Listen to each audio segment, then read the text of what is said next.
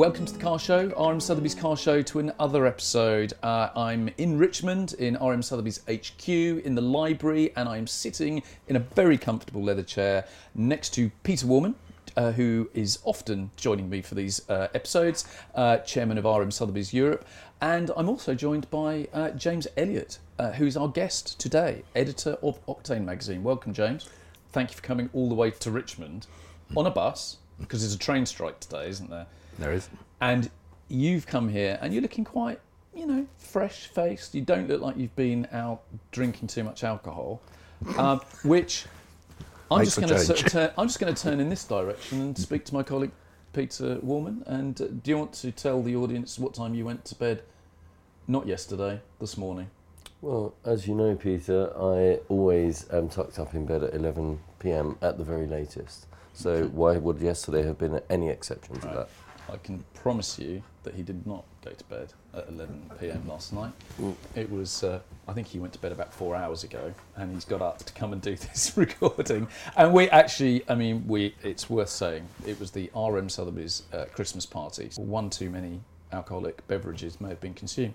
But anyway, we're going to move on from that. But I'm just mentioning it because I think it's important that people cut us a bit of slack in this episode. And if Pete, because we're, we're a little bit fearful that Peter might fall asleep, and uh, I'm going to ask him a question, and you're not going to respond. No, no change there then. What- what- how do I respond to that? Um, so look, uh, let's get into the conversation with James because James, I, I tell you what, I, this is where I'm going to start with this conversation. You are editor of Octane. Now, Octane is a very well respected magazine that's been around. How long has Octane been around? I was going to guess, but you probably know. Go on, have a guess.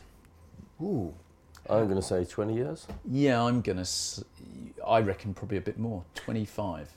20 years next year, so I'm There sure there will be lots of amazing anniversary stuff, even more good reasons to buy Octane next year.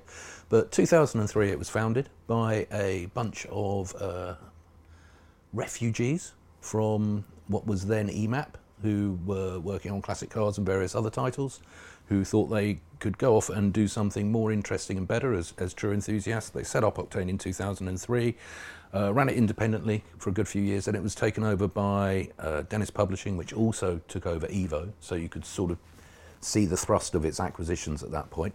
And then uh, two of those founders are still with us, or still with, well, no, they're all still with us, for heaven's sake, no one's died.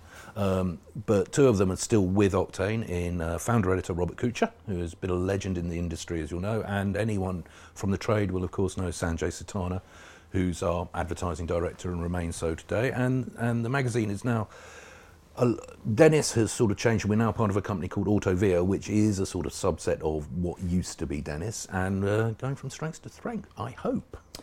And uh, uh, we would have first met a long time ago when you were at Classic and Sports Car, and um, you know w- a- a- another very strong title within this space. But and and I think that's something that I just wanted to touch on with you in this conversation because there's no doubt that the UK classic car media, let's call it that, is probably the strongest in Europe, isn't it? In terms of the quality of the, the publications. Uh, I mean, there's a lot of great magazines around Europe, but I'd say in the world.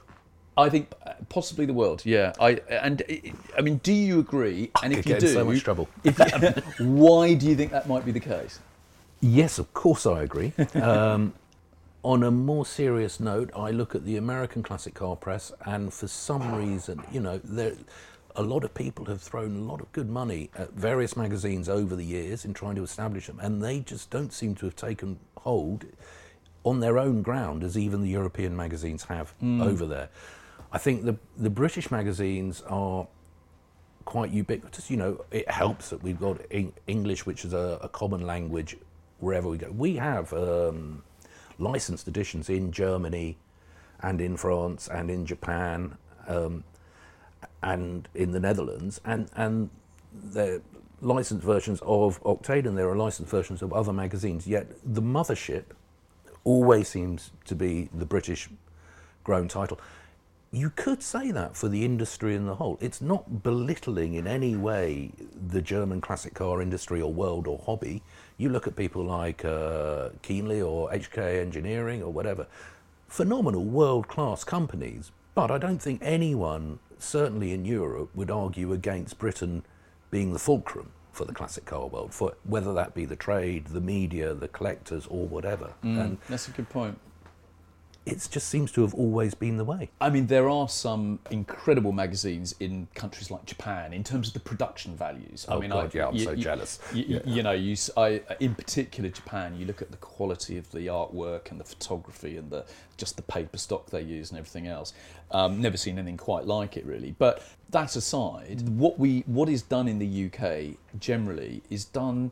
Just the look and the feel, i- i- ignoring the actual content, the written content, Yeah. just the look and the feel and the design work that goes into UK publications does seem to be at a level above pretty much anything else I see around, uh, which is interesting as well, isn't it? I think that, I think there's two reasons. Uh, the, the first would be that we've got a longer established tradition of specifically niche classic car magazines. If you think that Thoroughbred and Classic Car actually launched in 73, um, Classic and Sports Car came along in 82, um, and that makes Octane a, a sort of a relatively new newcomer. And then since then, we've had some quarterlies launch as well.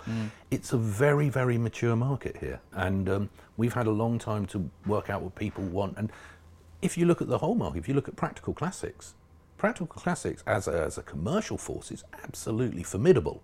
And so we've got the whole market covered with, with a variety of titles. As I say, it's matured, those titles have developed, new titles have launched to fill in any gaps within the market, and it's highly competitive. Mm. And if you look at the value for money, I mean, readers never write to me and say how amazingly cheap the product is for what they're getting. But if you go into a newsagent and you think that you're getting a classic car magazine of maybe 200 to 250 pages of that quality, and it's between five and six pounds on the whole, that would cover most of the market. Pick up some other magazines for other hobbies and see what you get for that kind of money. And that makes all the classic car magazines, not just Octane, look remarkably good value for, for the, the skill, the professionalism, and the production values that go into them.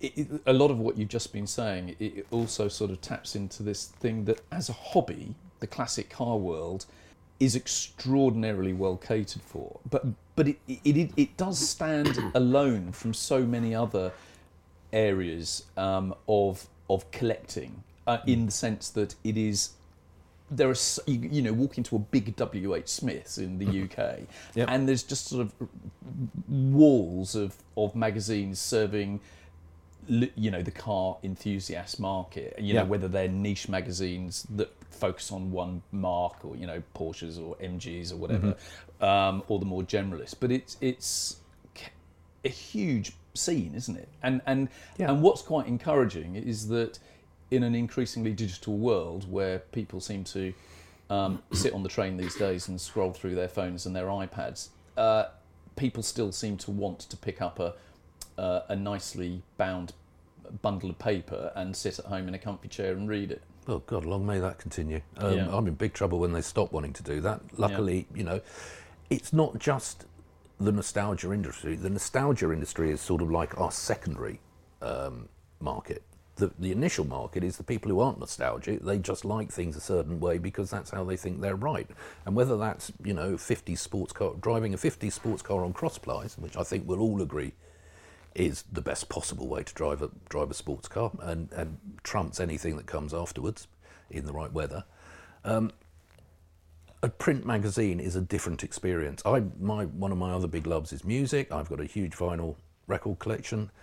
And it's the same thing. You can't pick up a CD or stream if you can't stream and get the same experience that you can get from a vinyl record where you've got a cover to read with cover notes. Mm-hmm. Maybe it's a mm-hmm. gatefold. Maybe it does something clever like sort of Led Zeppelin 3 or whatever. You know, there's much more to it. It- It's an emotional experience, it's an involving and engaging experience.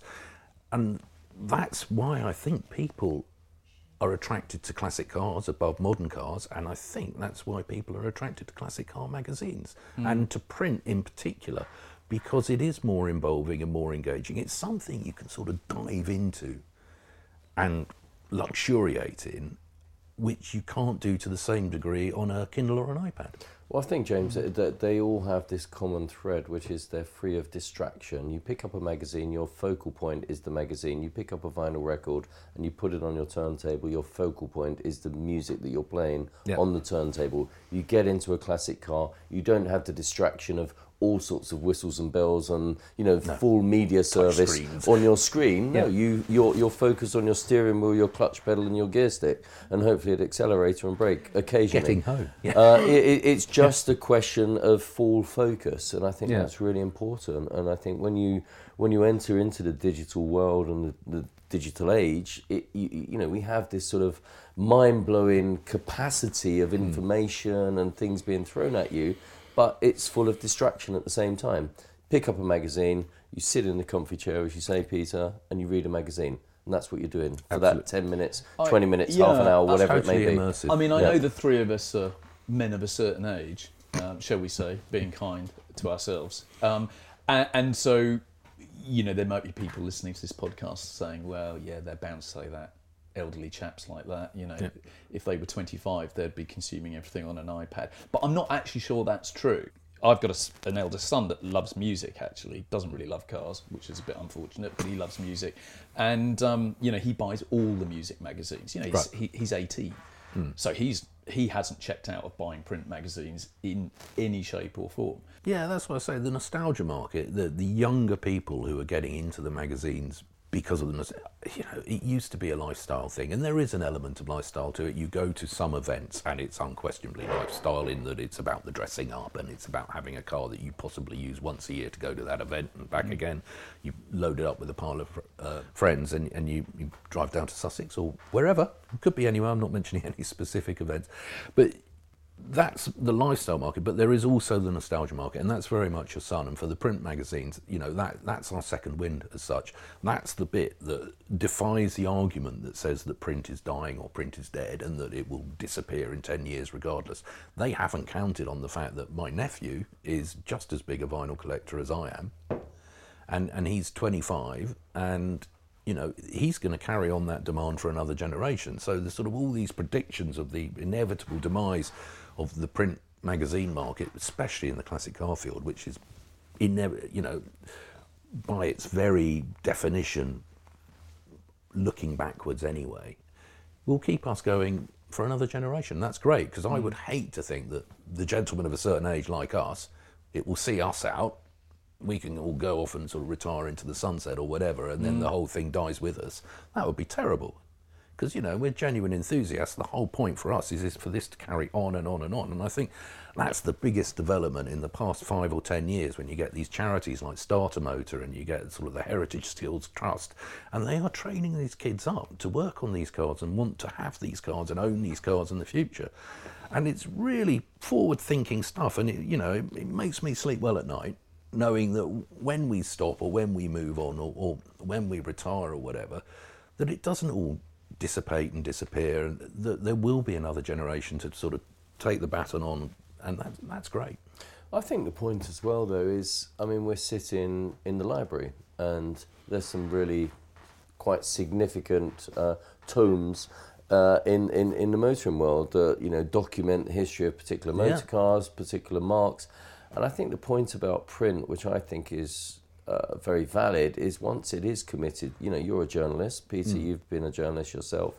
Once it's committed to print, it's committed to print. There's no Yeah. sort of let's correct that tomorrow online and forget about it and hope Yeah. not too many people have seen it. You can't hide behind that, and it's the same in you know uh, a, a newspaper. You Yeah, know, you exactly. can read what you want to read on Twitter, but if it's in the Telegraph or it's in the Mirror or whatever newspaper is, is your choice, um, it's there. It's committed to print, and that's it. And and I think the editorial quality for that reason has to be that much better and stricter. You have to be a lot more careful about what you write and what you say.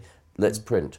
Um, Good which you don't yeah. have that in the digital world because you can correct it Well, ongoing. You've just given me a terrible sense of responsibility that I didn't have before I came into this room. Yes. No. Well, and it's a very telling thing. As an auction house, we ha- the, we don't have this um, library for its aesthetic qualities.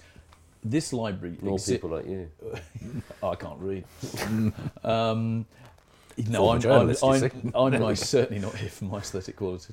Uh, after last night, anyway, as I was saying, uh, the the library here is actually this is a tool because we are consigning cars.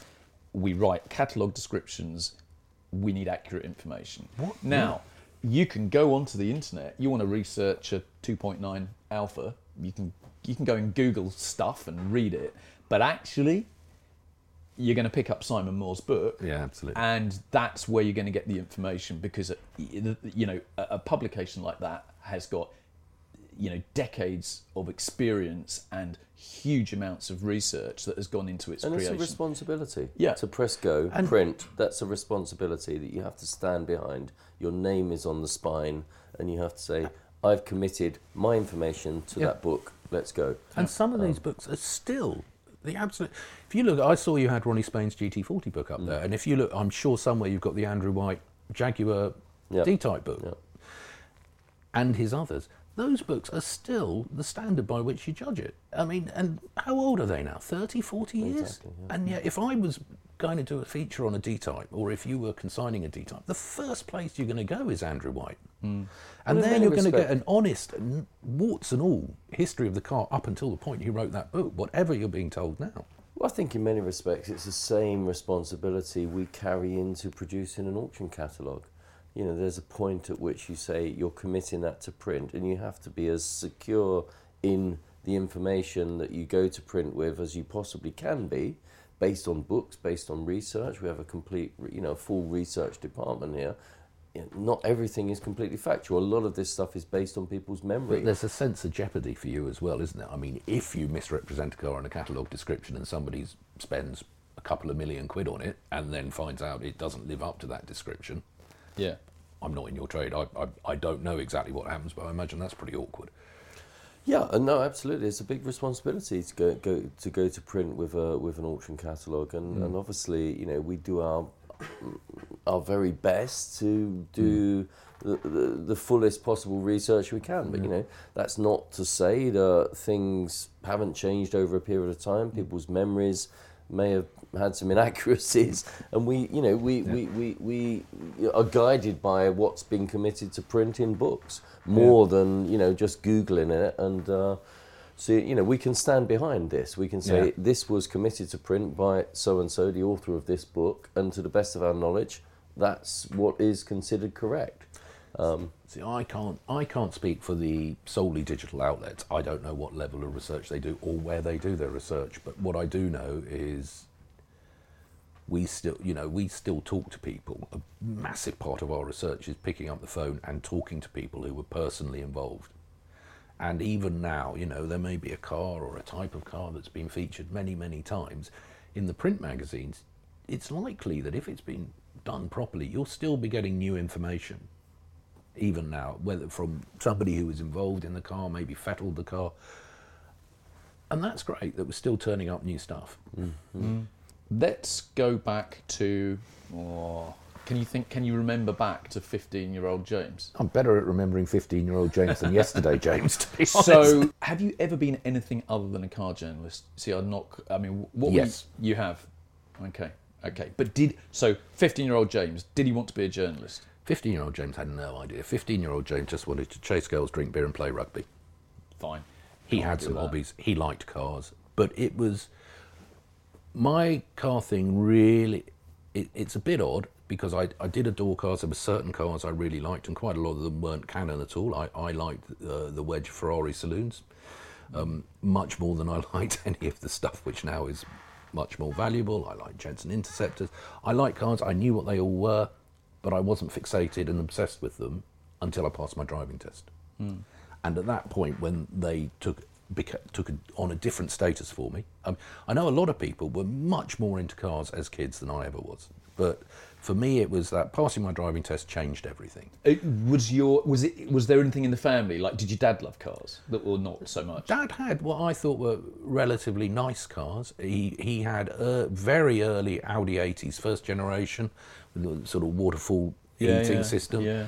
Um, which were quite odd cars to see in the UK at the time. And then he moved on to Jaguars, and he had a well, my dad it had to be Daimlers, um, so he had Jaguars dressed up as Daimlers for a long time, and then he had a, a couple of XJSs, and he had nice cars, but he wasn't massively involved. One of my grandfathers worked in the motor industry in Coventry. He he didn't have particularly nice cars, but he was an engineer. He had been out in India and had set up the um, Hindustan production line pre-ambassador Right. Okay. um, as, as his job, and sadly he died before I got to talk to him a huge amount about, about his background in it. There is a history, but I wouldn't say it's had any bearing on my involvement. I was just in a gang of friends who loved them. I had friends who had all sorts of terrible Land Rovers uh, that we used to bomb around in. I round sort of Chobham, Sunningdale area, sort of West Berkshire. I'm East Berkshire. I'm from, Yeah. um, but sort of crossing into the Surrey borders, and um, particularly I had a couple of friends who were big into Triumphs, and that got me going. But job-wise, I I left university in 1989 with a you know a hugely in-demand degree in history and politics. You know, people were just throwing jobs at me. Absolutely. Yeah. Uh, so after 106 or something uh, applications, um, I got drunk in the pub and uh, had a bet with my brother that I could get myself published in the Sunday Times. I've no idea where the bet came from, and uh, I went home and I, I while drunk wrote out in half an hour the sort of you know they used to have a sort of day in the life back page, and I wrote day in the life of a nice middle class, well educated boy who left university in 1989, couldn't get a job anywhere, had 106 applications out there, and was still living with his parents and jobless. And uh, a little while later, I, a little while later, I got a letter back saying, "Oh yeah, we like your piece very much. Uh, here's a cheque for 250 pounds." Ah, happy days. So I thought, good God. So I got, obviously, being what? I was probably 22 at the time, uh, 22, maybe 23. I, I obviously went £250 per half hour, seven day week, no, five day week working seven and a half, eight hours a day. That's something like £850,000 a year. I'll do that. And how did that work out? That didn't work out so well. Um, so I knew nothing. I had no idea how to do anything. So what I did was I sent a little letter to my local papers, all of them, regardless of whether they were good, bad, indifferent, and only the ones that sort of commuting distance from my house. It never occurred to me to go further afield. It was so parochial. Um, and I sent them a letter saying, "Oh, I've got this thing in the Sunday Times. Can I come and work for you?" And uh, one of them said, "Yeah, all right." Well, they didn't. First of all, I had to go in. I did a few days test, and I was awful. I really, it makes me cringe now to think about it. And then it clicked. I understood what tabloid journalism on a local evening newspaper was, and that was even worse. That made me cringe any more. So I went from sort of feeling a bit above it all to writing about excited tots meeting Princess Di and this kind of thing. And um, so I had a job in local newspapers, and I became a crime correspondent, which was great fun. Just going to sit in the local magistrates court, did you? There was a certain amount of sitting in the local magistrates' court. The best bit, though, was always getting to a crime scene before the police. They hated that so much, and you could see their fury. And it was always other policemen who told you about it just to annoy the one who was the investigating officer. The, there, it, it was interesting getting to know the police on, on that front. But I was a crime correspondent. I came out, I did a little bit of shifting in London on the Nationals, at which point I realised that was not for me. Uh, you didn't meet Peter well when you were a crime correspondent, did you? um, no, But, no, but just wondered. I was too good to You, be. you might have been in Caught. the dock. in, in Reading Magistrates Reading Court. magistrate. Oh, I wouldn't put anything past him. Um, Reading, where's that? He's never been out of London. Right. Yeah. Re- Reading's this satellite town that likes to think it's near London. Um, well, it is now with Crossrail. Interesting. Great, great. What's it called? The Good Elizabeth line, isn't it? Well, One of my first uh, scoops on the Reading Evening Post in probably 1982 was Crossrail imminent. And where are we now? Uh, 92. 30 years later, it's actually happened. So um, I did that, a little bit of nationals, went and worked for a contract publishing company, which wasn't exactly fulfilling work, but it was the bit that changed my career in the sense that it was very small and I had to do everything. So I went from just being a reporter, you know, I had all the shorthand and everything, I could do all that business then, um, to sub editing, did everything else. And then I applied for a job at Haymarket. Uh, I think they wanted an editor of Sky Sports magazine. And I applied for that. And because I was rubbish at doing CVs, instead of putting I'm really interested in Sky and sports, at the bottom, I put hobbies and I went, oh, classic cars, totally obsessed with classic cars, got this, that, and the other, want this, that, and the other, blah, blah, blah, blah, blah. And then I got, I got a call from a guy called Steve Cropley, who said, uh, I'm not going to try and do an Australian accent at this hour. But he said, right, in honesty, sport. he did. He said, in honesty, you shouldn't have either. Um, I know. That was it. That's my Australian. he and Gavin Conway got me in, uh, did me an interview for um, chief sub editor. And that was it. I started at Classic and Sports Car. Gavin left a year later. I became editor. Then I did 20 odd years there and then moved to Octane. So, In a nutshell. in well, it's a bloody big nutshell, wasn't it? sub editors. We, we before we started recording, we were talking about sub editors because you know I was at, at Haymarket. Yeah, well, I don't. Would we have worked in the same office? Were you in Waldegrave Road?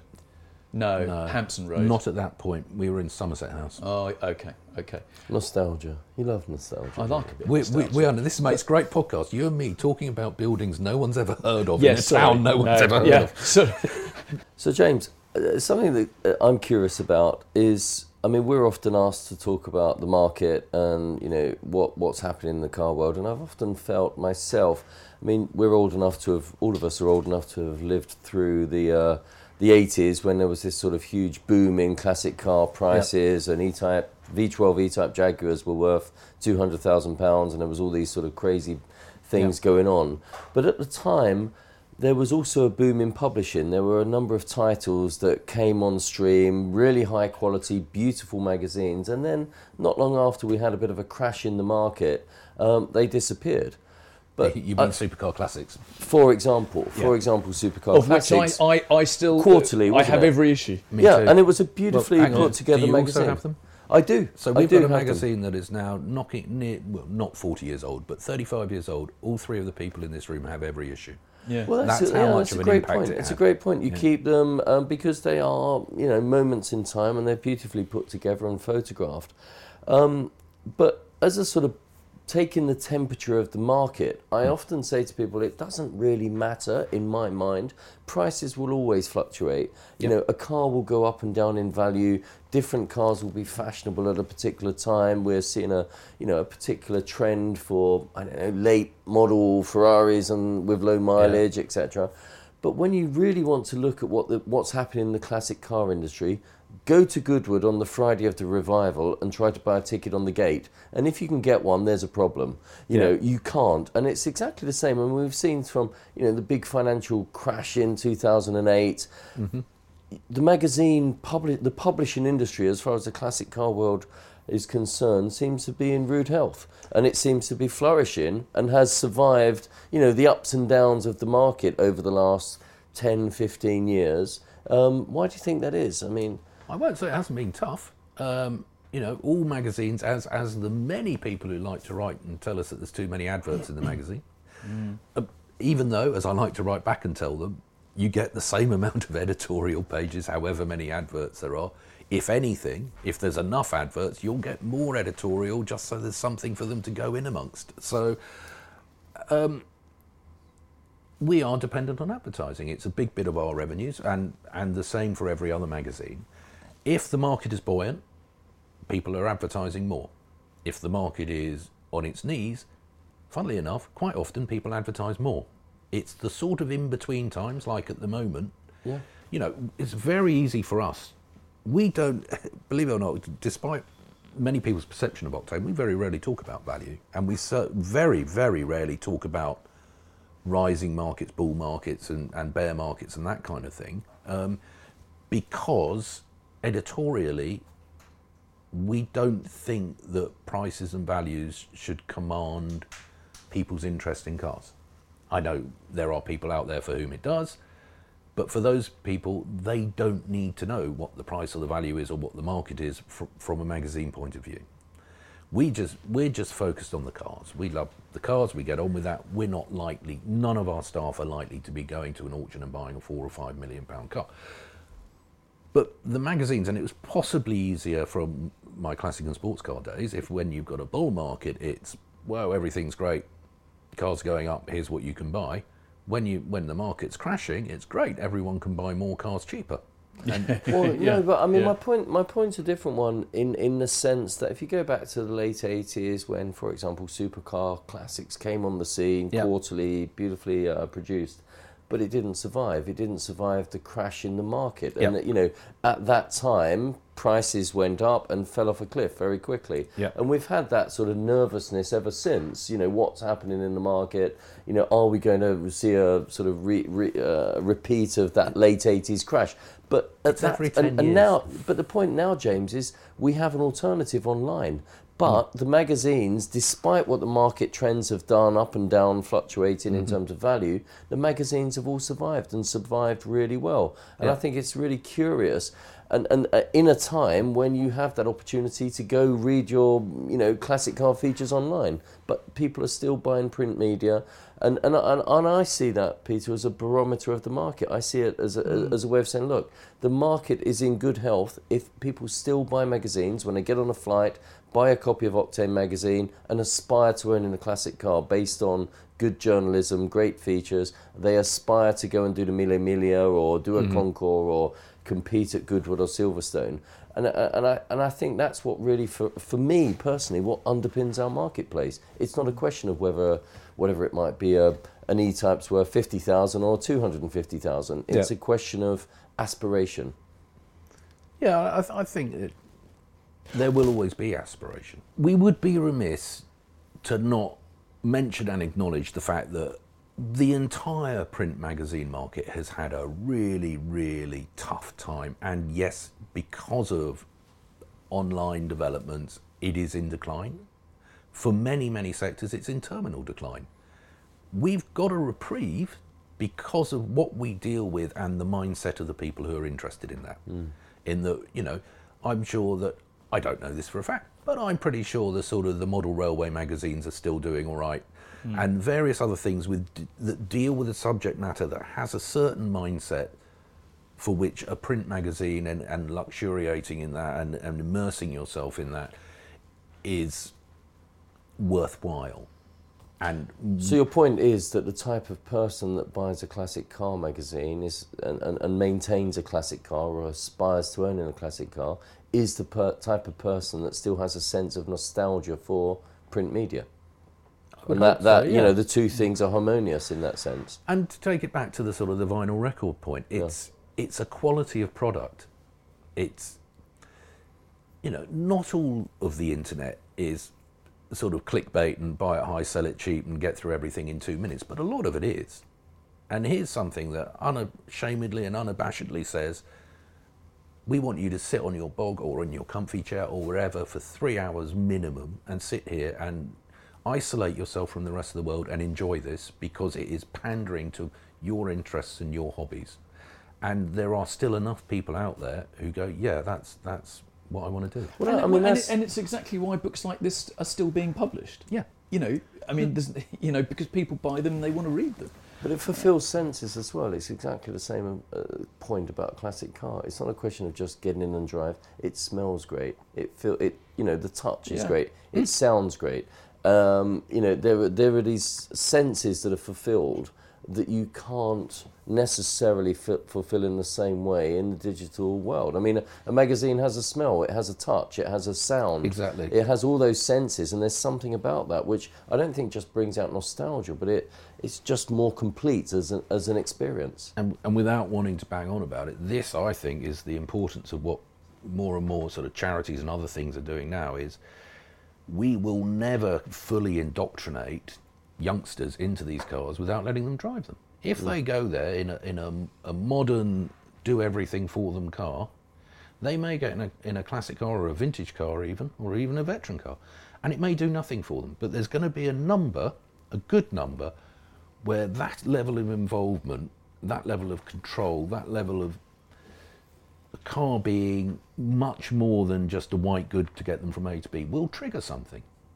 And the, so we need to get as many kids into old cars, actually driving them, let them experience the old cars as possible in order to sort of um, propagate the next generation and the generation after that. We've seen, I mean, your love of music, and as you say, Peter, your your eldest son is a musician, loves playing guitar. Um, I, I like you collect vinyl. I Mm. love the experience of putting on a vinyl record and having Mm. that sort of full immersion, taking my time, listening to it, knowing that I can't flick through the tracks. I have to sit down and listen to it. I have to keep getting up and moving the needle. Mm. And, and, and, and I think it's similar in the music world. I mean, there was a point, I guess, in the 80s where music was being produced very digitally and there were lots of bands just creating things via a computer but Mm. people still play instruments people still want to beat the drum they still want to play the piano they Yeah. probably don't need to they probably don't need to and it's it's Mm. kind of that experience of driving an old car as well you, Yeah. you, you, you,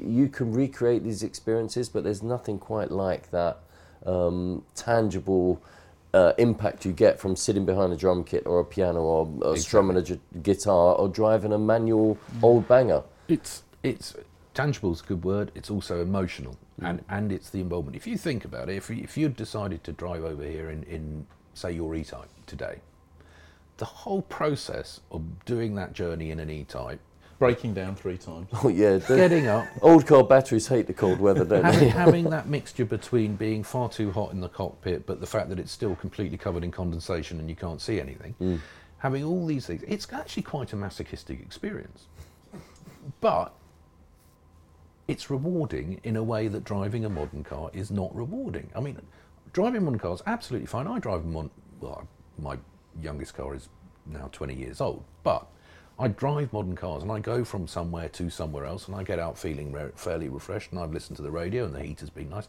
That's great. I've got no beef with that whatsoever.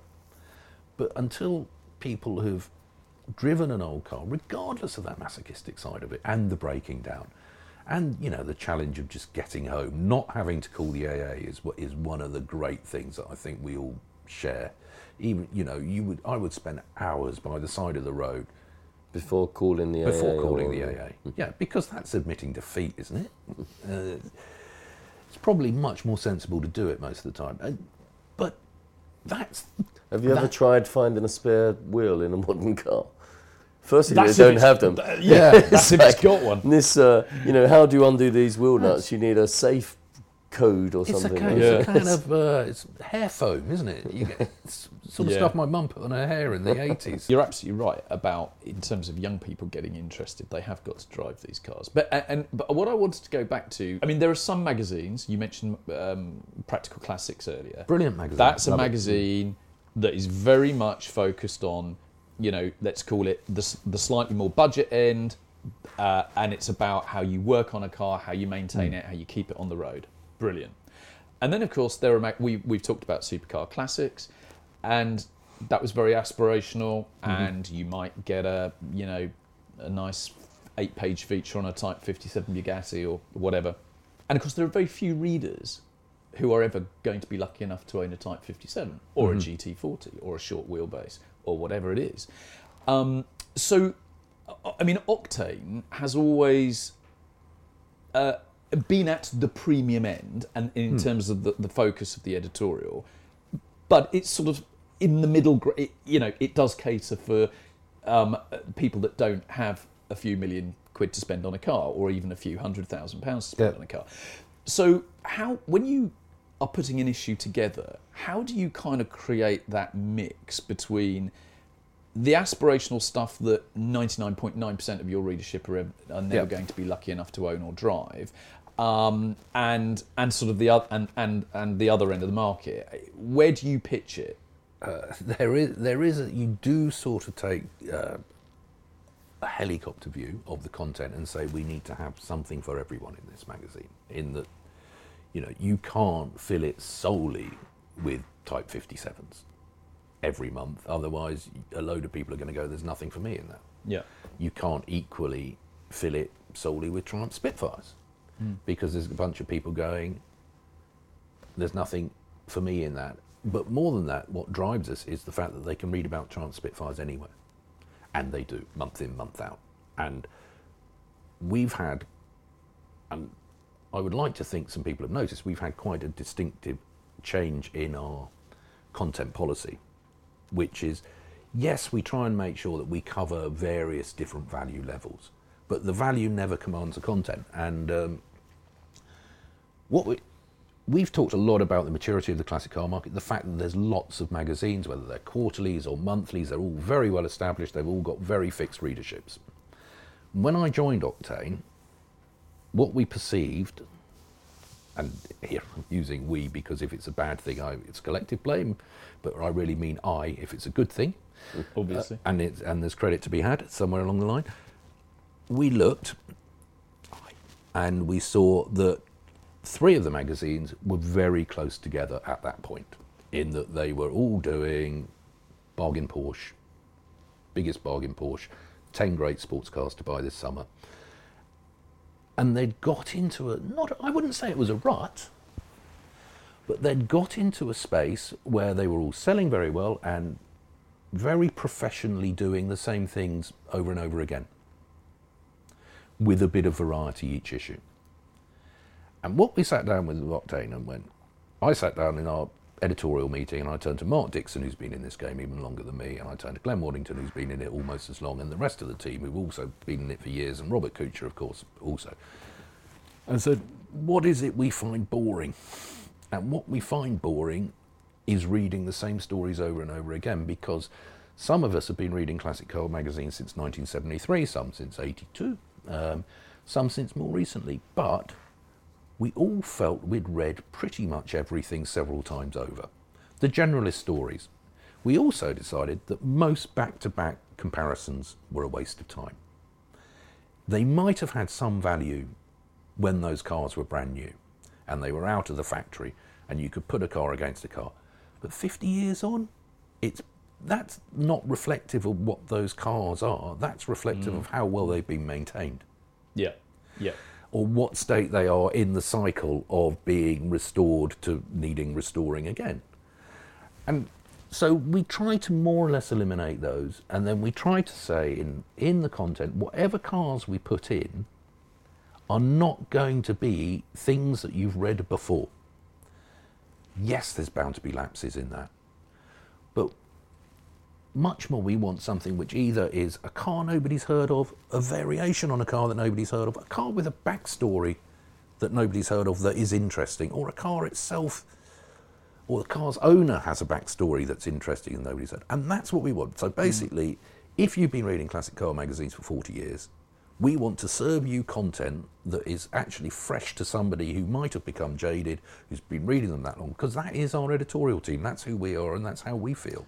I think the other thing Octane did that I personally noticed when it first came out is is it did also have a bit of a nod to other categories, not just cars. I can't it, you take know, any had- credit for that, but I will. But it, yeah, but it, it did say, look, let's read, let's have a Bit page, page on or watches of, boats you or- know, boats or whatever it might be, racehorses, cigars. I don't know.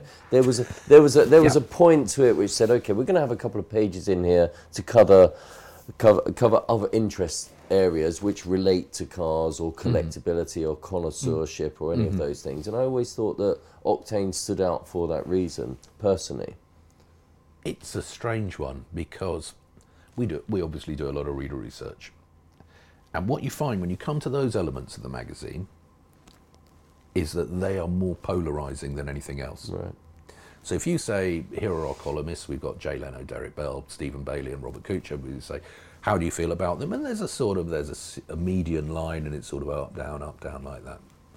If you say, how do you feel about the fact that we dedicate two pages every month to watches?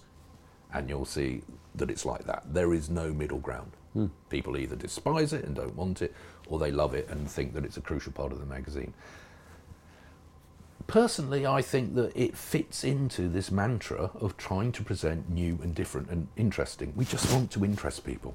Yeah. And we have a page called Icon where it could be absolutely anything from a, from a stagger wing aircraft hmm. to um, Corona Pop we did hmm. recently, hmm. which was actually an article that Delwyn Mallett submitted in 2020 and we had to hold for three years until the virus had gone because we, of people's sensibilities about it. It's, it's all about interest. If people are going to invest, you know, a significant amount of money, but you're knocking on six quid for a magazine, they not they we have a duty to entertain and present them with stuff where they where that their appetite is satisfied satisfied and that's our job But I, I mean, I think the other great thing is that the columnists you've just mentioned, Robert obviously was involved Well, from, of course, from day it. one. Big selling point. Excellent columnist. Hi, Robert. How are you doing? Um, Derek, uh, you know, uh, uh, the, the others that you mentioned, Stephen, ba- Stephen Bayley and Jay Leno, they've been, you know, supporting and providing those columns for what many, many years, and Many that, years. it's that consistency as well. that I think is Yeah. really crucial. So I remember James, the, you classic your classic and sports car days. Um, RM had consigned a 250 GTO. Oh, well, as it, it turns out, it didn't. It ended up by not coming to auction. Yep. But you'll remember the occasion. Of course. Uh, the one and the one and only time I've ever driven a 250, a 250 GTO was was when we did the, the the feature. But what was I think what was interesting about that was that obviously the mag were, were happy to have the feature and that was all great.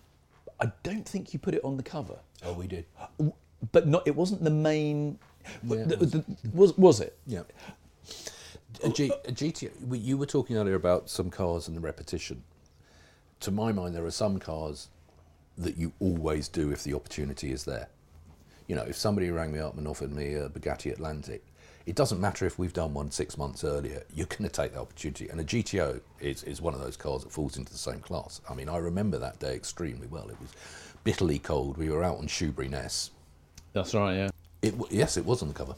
it, it's always felt to me like within the classic car media, if you put a big multi-million pound euro car on the front cover, mm-hmm. that's not actually what sells the magazine. If you if you put an E-Type on the front cover, which has obviously got a wider appeal because there are more people out there that own them and can afford to buy them, Yep. that that's actually going that's going to sell more copies, or, or is that wrong? No, that's absolutely right. Yeah. if all you were interested in was that one month selling the most copies of a magazine that you possibly could, you would put E-types and MGBs on every month.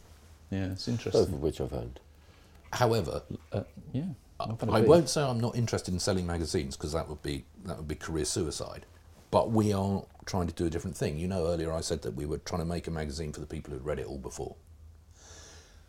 We feel that there is a market that will last forever. There is a group of people who will want to buy these magazines forever, and there's another group of people who buy, might buy these magazines now, but if, they, if it becomes a bit tougher to own and use a classic car, they might desert us quite quickly.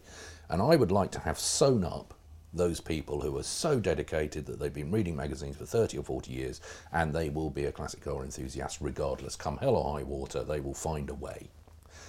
And that I want all of them to be Octane readers, and Octane is, is being focused very much for those people, which is why we've only put an E type on the cover once in five years, whereas most magazines it'll be once, maybe twice a year.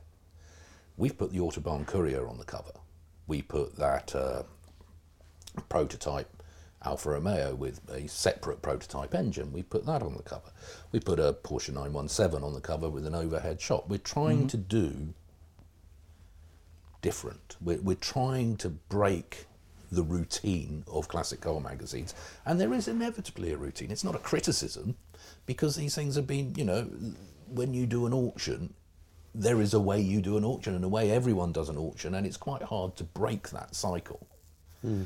And I see people do things to break that cycle with the auctions, and we're trying to do the same thing with the magazine. We're trying to be a bit different, a bit more creative, a bit less obvious, and we're just trying to not solely grasp an extra 2,000 readers in that one month. We want to grasp an extra 1,000 for forever.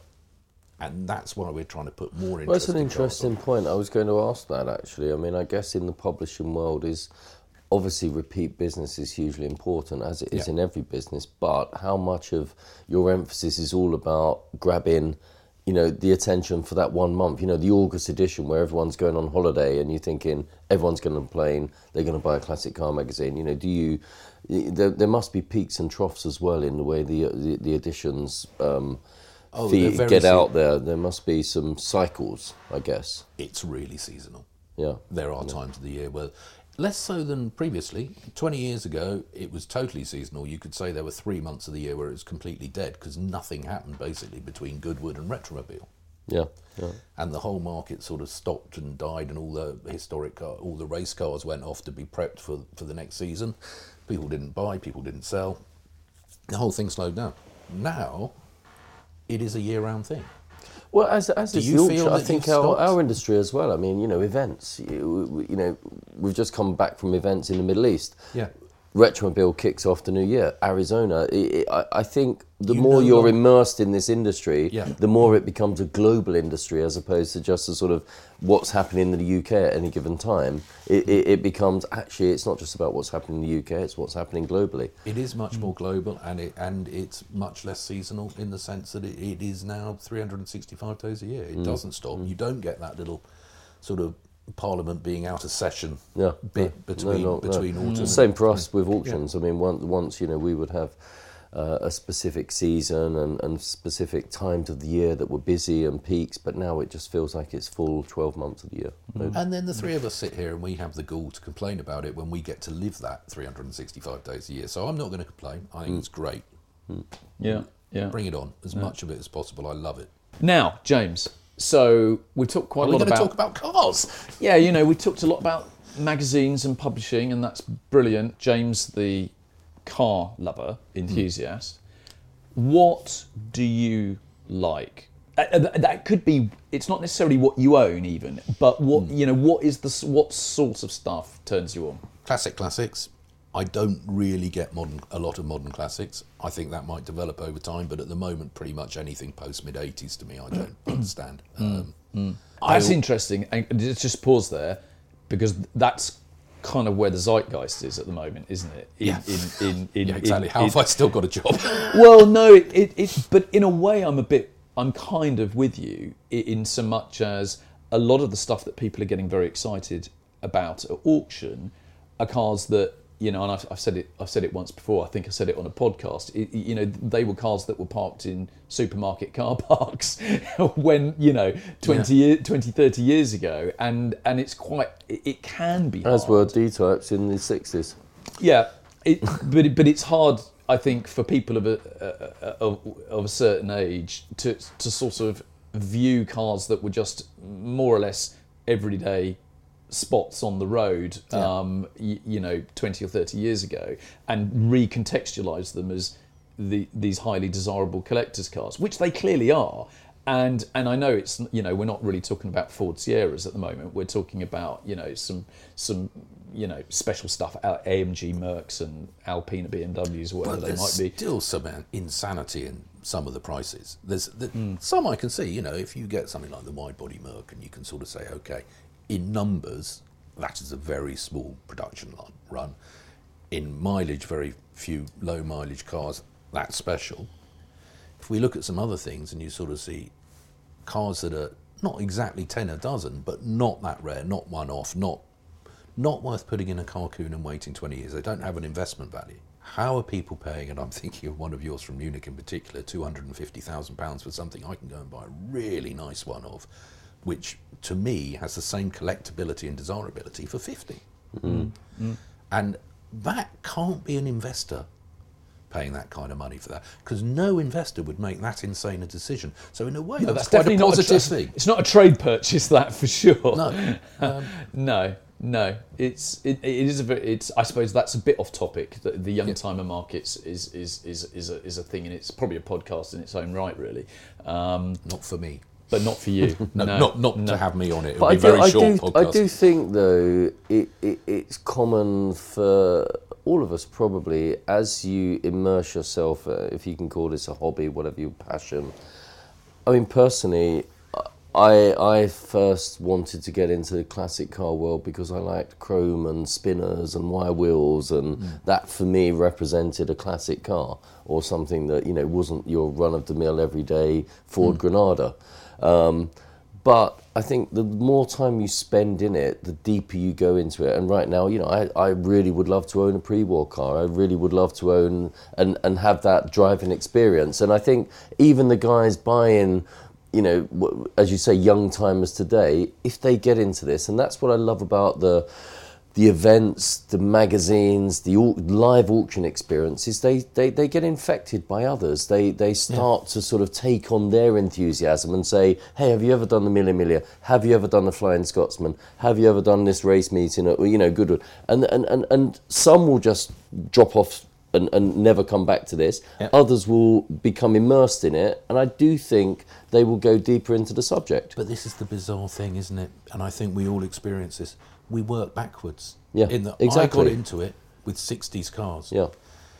And then from 60s cars, instead of going, I want 70s cars and 80s No, cars, go I'm way. going, I want 50s cars and I want pre war cars. And then pre wars, you next thing you know, you end up doing the Brighton run. Well, mm. e- exactly that, and that, that, that's the point I'm making. I, I do think the buyer of a 90s or a 2000s car today, some will attend a few events, go to a concours, and be infected. And some will just say, "Hey, no, I'm not interested." But there will be a group of them that say, "Actually, no, I'm really quite attracted by the look of that car from the 70s or the whatever it Yeah. is." And uh, you do go backwards, exactly that. What's interesting is if you contrast what I own from what I drive for the magazine, maybe it's because I can live my life vicariously through other people's cars and I get to experience lots of cars that I don't have to fork out money for. In the magazine, you can very clearly see that working backwards. And everything I sort of drive now seems to be sort of either 50s at the earliest, probably pre-war with the odd veteran thrown in. and, um, and certainly I'm ticking a lot of boxes on vintage stuff. In my life, though, I keep buying 60s cars. It's always been 60s cars. Um, not exclusively, but that's what I keep buying. I've just bought another car and it's another 60s car. So I don't know why. Maybe I was born in 68 and I've always been a kind of nostalgia focused person anyway. Um, you know, I always liked older music than the current music, and maybe it's the same thing, but I don't know. It's always a sit- It's in, and it's interesting going going back to young timers. You're is like that it- with hairstyles, aren't you? Really? yeah. You Well, like- I'm still a new romantic. I think you're an old romantic. An old now. romantic, yeah. um, uh, you know, '60s cars, bit of a generalisation, but there's a there's a lot of aesthetic beauty in '60s cars. It was it was it was a decade. I mean, there were the, there was in the '50s as well, um, and then as you kind of move towards the '80s and the '90s, and when we start talking about young timers in particular, you know, there's nothing. Uh, aesthetically beautiful about a lot of those cars. In fact, they're quite big, square, boxy, brutal Yep. bits of metal, and I, that has an appeal all of its own. But it's but that's what drives collectors to want to buy certain things is often underpinned by something. Uh, sorry, that's my phone. Can we have a separate podcast to define beauty then? Well, of course, because beauty's in the eye of the beholder. But Perhaps it's in the the '60s was really the last era where design was purely aesthetic. You created something beautiful, and you had the lack of legislation yeah, to build that, and you just put it on your chassis, and you built it to your dimensions, and that's how you get something like the short wheelbase. Even in the 70s or the 80s, you couldn't have built, you couldn't have Yeah. styled the short wheelbase and then built it and put it on the roads and sold it. Yeah. So maybe that's the 60s, as it was in music, was a was a real sort of high point before legislation and common sense stepped in to sort of stop things being done with no regulation whatsoever. Yes, and, and racing cars changed. You know, uh, look how a Formula One car shifted from you know completely unadorned, no wings, n- Yeah. n- n- no no ground effect, no nothing, as they were. You know, right the way back pre-war through to the '60s, and then all of a sudden they started sprouting wings, and they suddenly became uh, not things of beauty. They were just they were functional. You know, it was it was all about aerodynamics, and and uh, you know that's a different thing. But it's why it's kind of hard to look at a mid '70s Formula One car and view that as something. But we, we're wired differently. In the Yeah. by your criteria, there, all the- you know, a Lotus seventy two isn't a thing of great beauty, but it clearly is. But then, how much of yeah. that does it owe to the livery?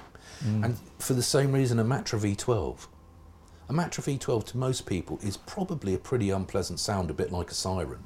To anyone with a passion for cars or a bit of enthusiasm or petrol in their blood, that is the best sound in the world. What is it about the Jensen Interceptor that appeals to you so much? I get to tell.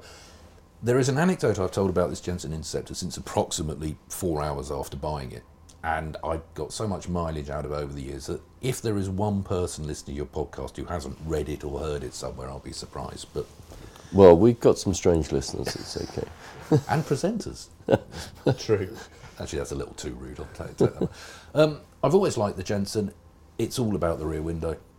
When I was a kid, Cool. I saw a Jensen go past. I thought this thing was a spaceship with that goldfish bowl rear window, and it went past effortlessly at a very, very high speed. And hmm. that just made an impression on me. Price? When I bought my Jensen, you could still go out and buy a night. You could have bought probably the best Mark One Jensen in the world for under ten grand. Hmm. Crazy, yeah. Um, mine was three and a half grand. I could afford to buy one. You know, the American V8, the GT Tour. It also fitted into a set I had. I had a, at the time, I had a four door straight six executive saloon and a two door soft top uh, four pot sports car. So a V8 2 plus 2 GT completed that set really Right, nicely. Gave right. me a, a car for every occasion. Anyway, I, I had we had our first. I'd had to have an incredibly impractical thing called a Piper P2. Yeah. In, incredibly impractical. I don't know if I said that, but it, it wasn't very practical. Like you had to take the rear seat, the seats out to get to the, the spare wheel, because it had a, a rear canopy that didn't open. Um, and it had a removable roof panel for everything else because the windows didn't open either. Um, it's great fun though, huge fun. Possibly got a bit more attention than I wanted. Anyway, I sold that, and then myself and my wife had our first child, and I said, I took the money from the Piper and I said, I'm going to go and buy us a nice practical four-seat family hatchback. And I came back with the Jensen. Well, I, I mean, they It normally gets a better reaction than that. No, You've well, heard it before. uh, what I, I no, I haven't. I hadn't heard the story before actually, but n- I don't know if it's the, the precise appeal of the car because you were talking about the rear window. But when you put one of those big, chunky, reliable, lazy American lumps in in a sort of a, a European or Italian design. I mean, I love Panteras. I love De Tomaso Yeah. Panteras. I mean, I'm not sure I'd particularly want to own one because I'm not sure that that wouldn't be a particularly easy car to live with. But it just ticks all the boxes because it just looks mega, and there's this fundamentally reliable, powerful power plant in it, which is sort of free from all of the anxiety that uh, actually- uh, uh, you know a V a- an Italian V12 generates if you you know when you're trying to look after one at least on a budget. Give Panteras another go. They're much easier to live with than you think. It's all about which one, like many things in, in the old car world, it's like which one you drive. I drove a Pantera probably in about 2002.